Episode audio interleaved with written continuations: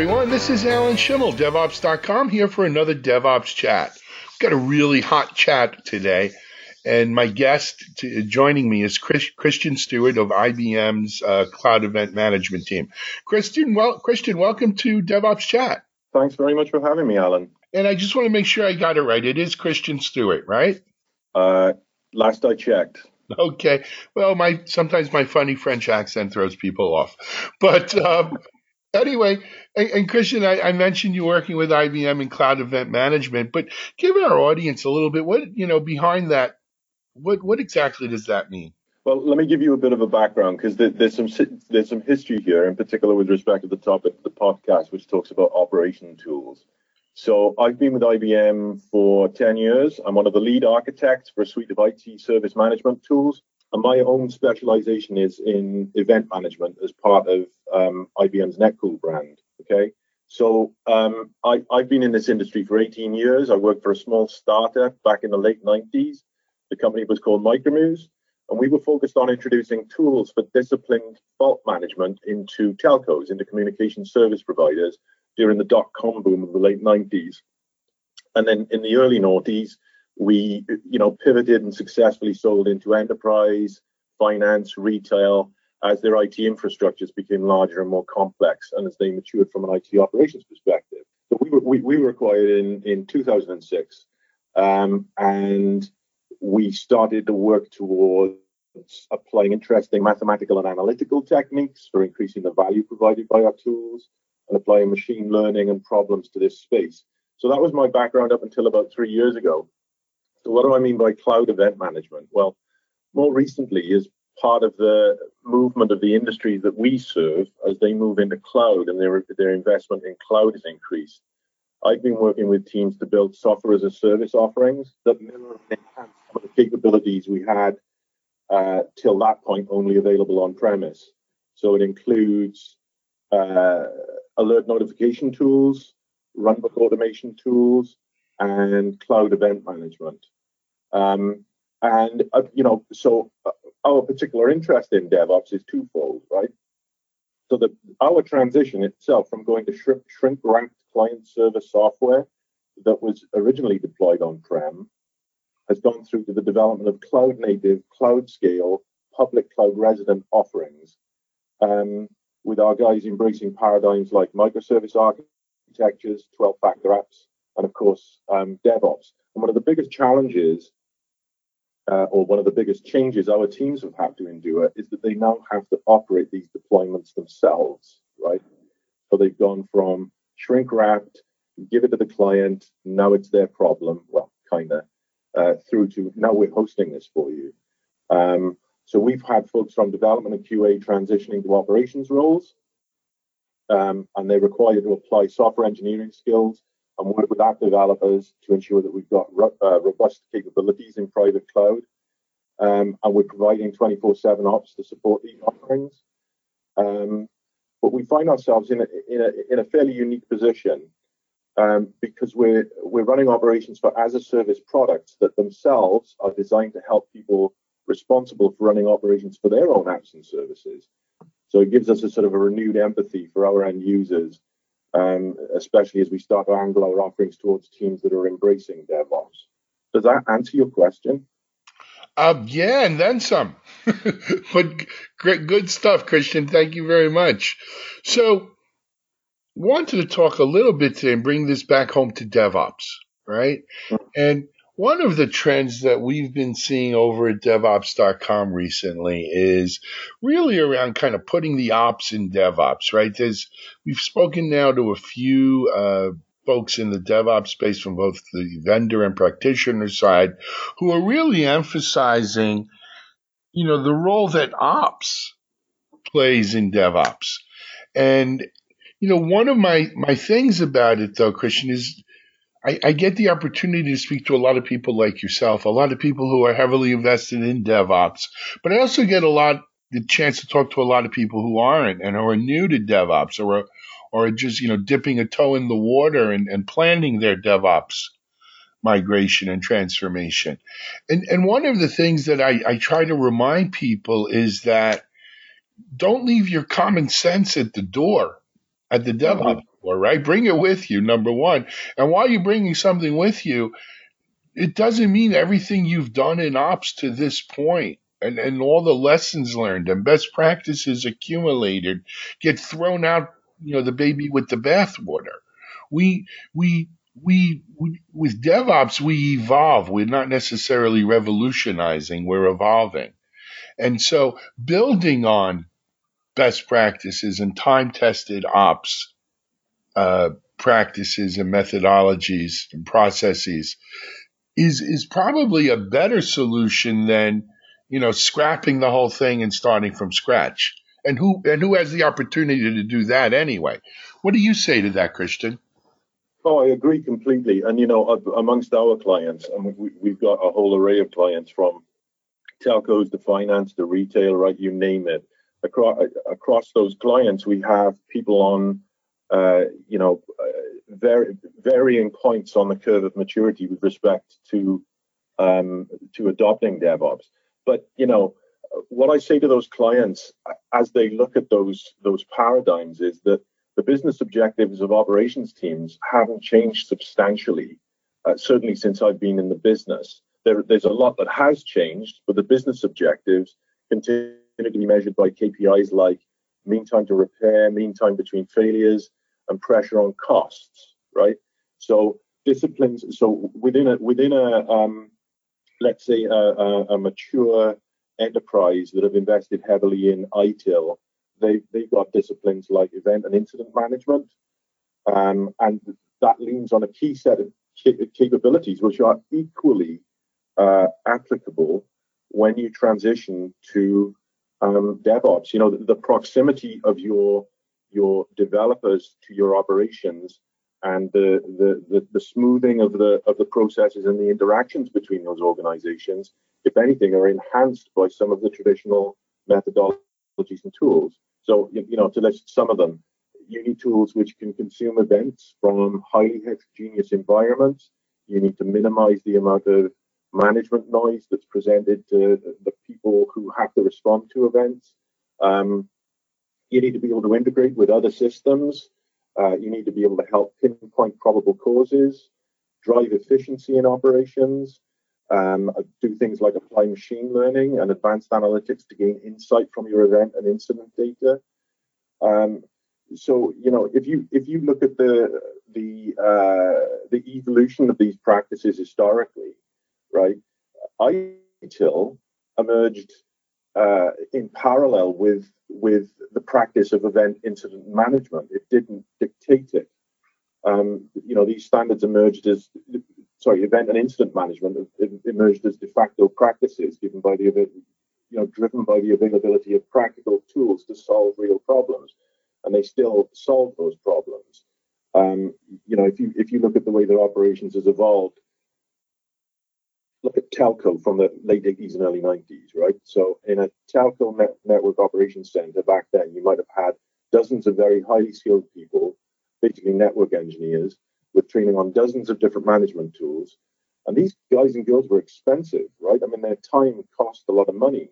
And then the introduction of event and incident management tools helped transition from that to having perhaps the same number or even more operations staff, but of substantially lower skill.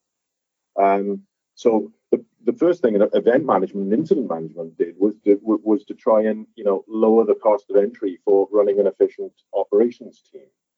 Um, but now, if you look at uh, the the changes in IT management now, so I I was chatting to a, a large enterprise just the other day, and you know, ten years ago, their uh, these guys have always been driven by those same metrics, MTTR, MTBF, cost, right?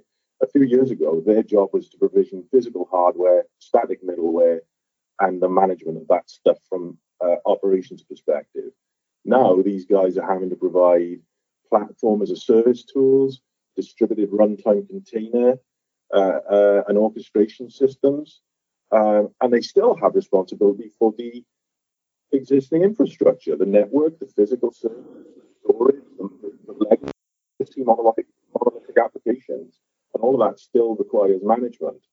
Um, so, namely, they've got the challenge of managing hybrid cloud coupled with the extremely tight expectations on time to market that that uh, working practices like DevOps and agile software development allow for.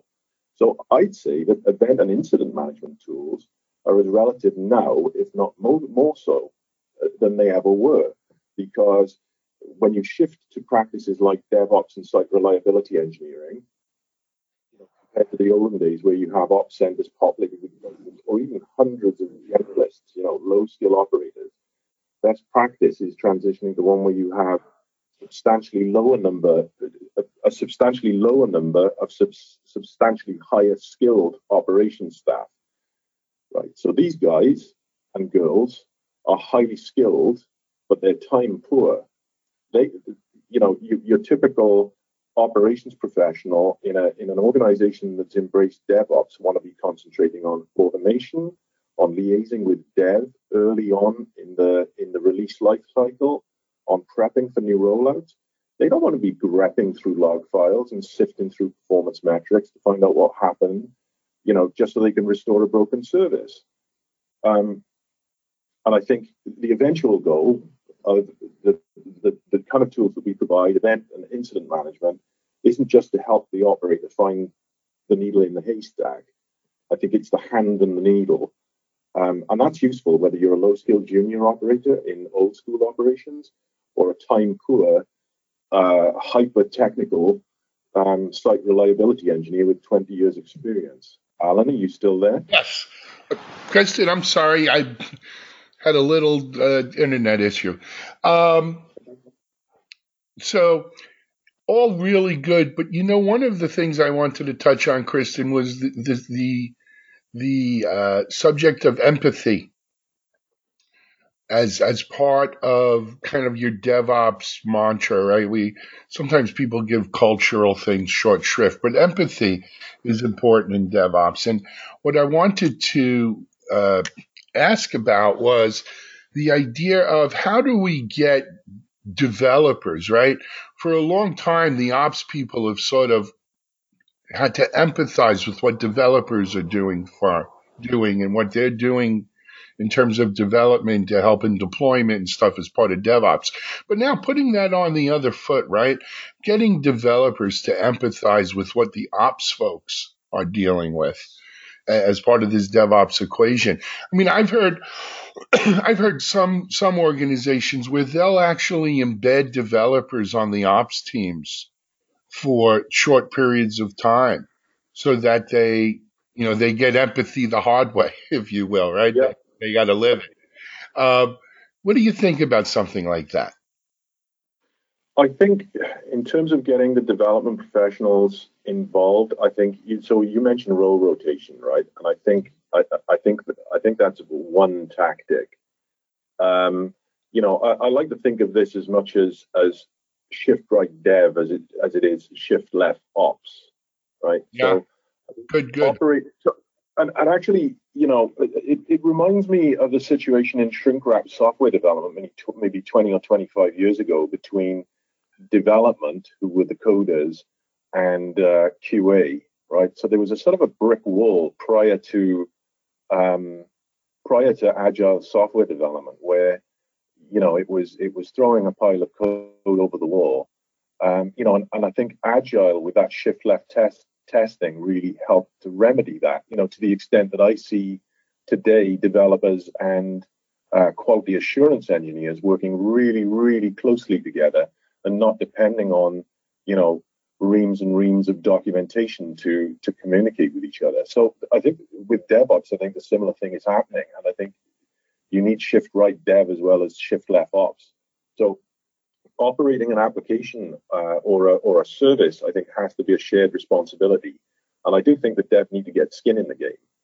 Um, so that's going to include dev as an es- as an escalation point when an incident occurs. It can also include um, role rotation, uh, but but for mutual benefit, I think they both need to use the same operations tools, right? So that they they see mm-hmm. what each other what what each other are doing uh, when an incident or a, or, a, or a critical event occurs in the environment, and then they, they're motivated to improve the use of those tools for themselves as well as for the for the sake of operations.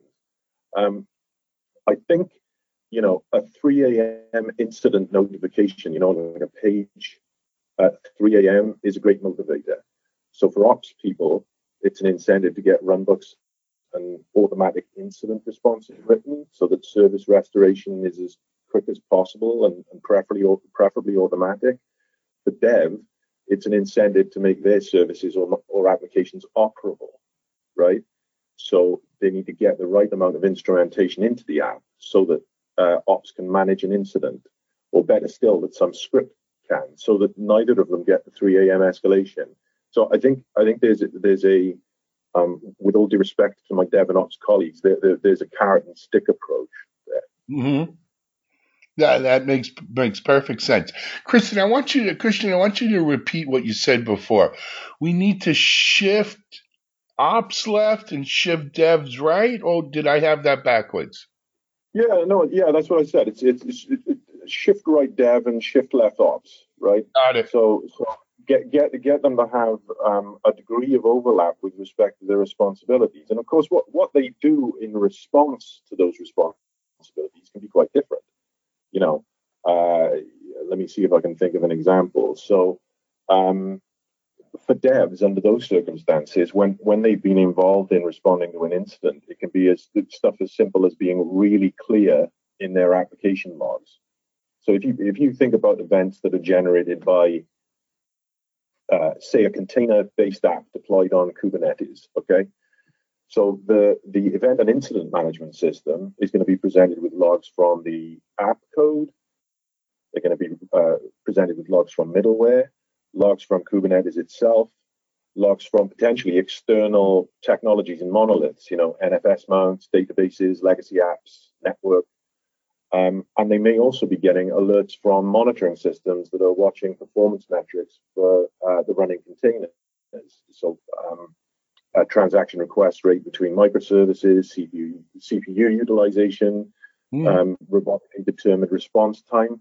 So, if, if devs can make sure that something as simple as the concept of uh, um, criticality or severity is included in the logs, that really helps with filtering for when ops figure out whether or not something's really a problem. You know, for example, is this event classed as a trace message, a debug message, a warning, an error? Do, is it known that this is service affecting? Right. Yeah. Um, and, and, and, and, you know, how, how better to um, to motivate devs into to, to implement those sorts of practices than to make them consume uh, log messages that are completely uninterpretable, right? Uh, agreed, agreed. Hey, Christian, we Christian, we are we're over time already. But I, as I told you before we started, the time here goes quickly. But you know, I, I one boiling all of this down, the last whatever eighteen minutes down. Really, I want to make the you know the point of, and I, I loved what you said about you know, ops shift left, dev shift right, that our ops and devs can work together. And as you said, they each will have different reactions with different roles and, and responses to given incidents or given, you know, stimuli, but they, they can work together and we can yeah. build on what ops has built over the last 50 years of the IT industry and mm-hmm. right we don't we don't leave that at the door of DevOps. It, it it's part of it. And it, so the, one thing I want you know if if we can ask people to take that with them, you agree that that's a key takeaways here for them. Absolutely, couldn't agree more. Fantastic. Hey, Christian Stewart, uh, IBM. Thank you for joining us on this episode of DevOps Chat. Uh, love to hear more in the future about what you and, and the IBM team are doing around cloud and hybrid and some of the other stuff kicking around. And uh, we'll have you back again soon. But for now, thanks for thanks for being our guest this episode. Alan, it was an absolute pleasure. Uh, great. Hey, this is Alan Shimel, everyone, for DevOps.com DevOps Chat. Thanks for joining us, and we'll see you soon on the next chat.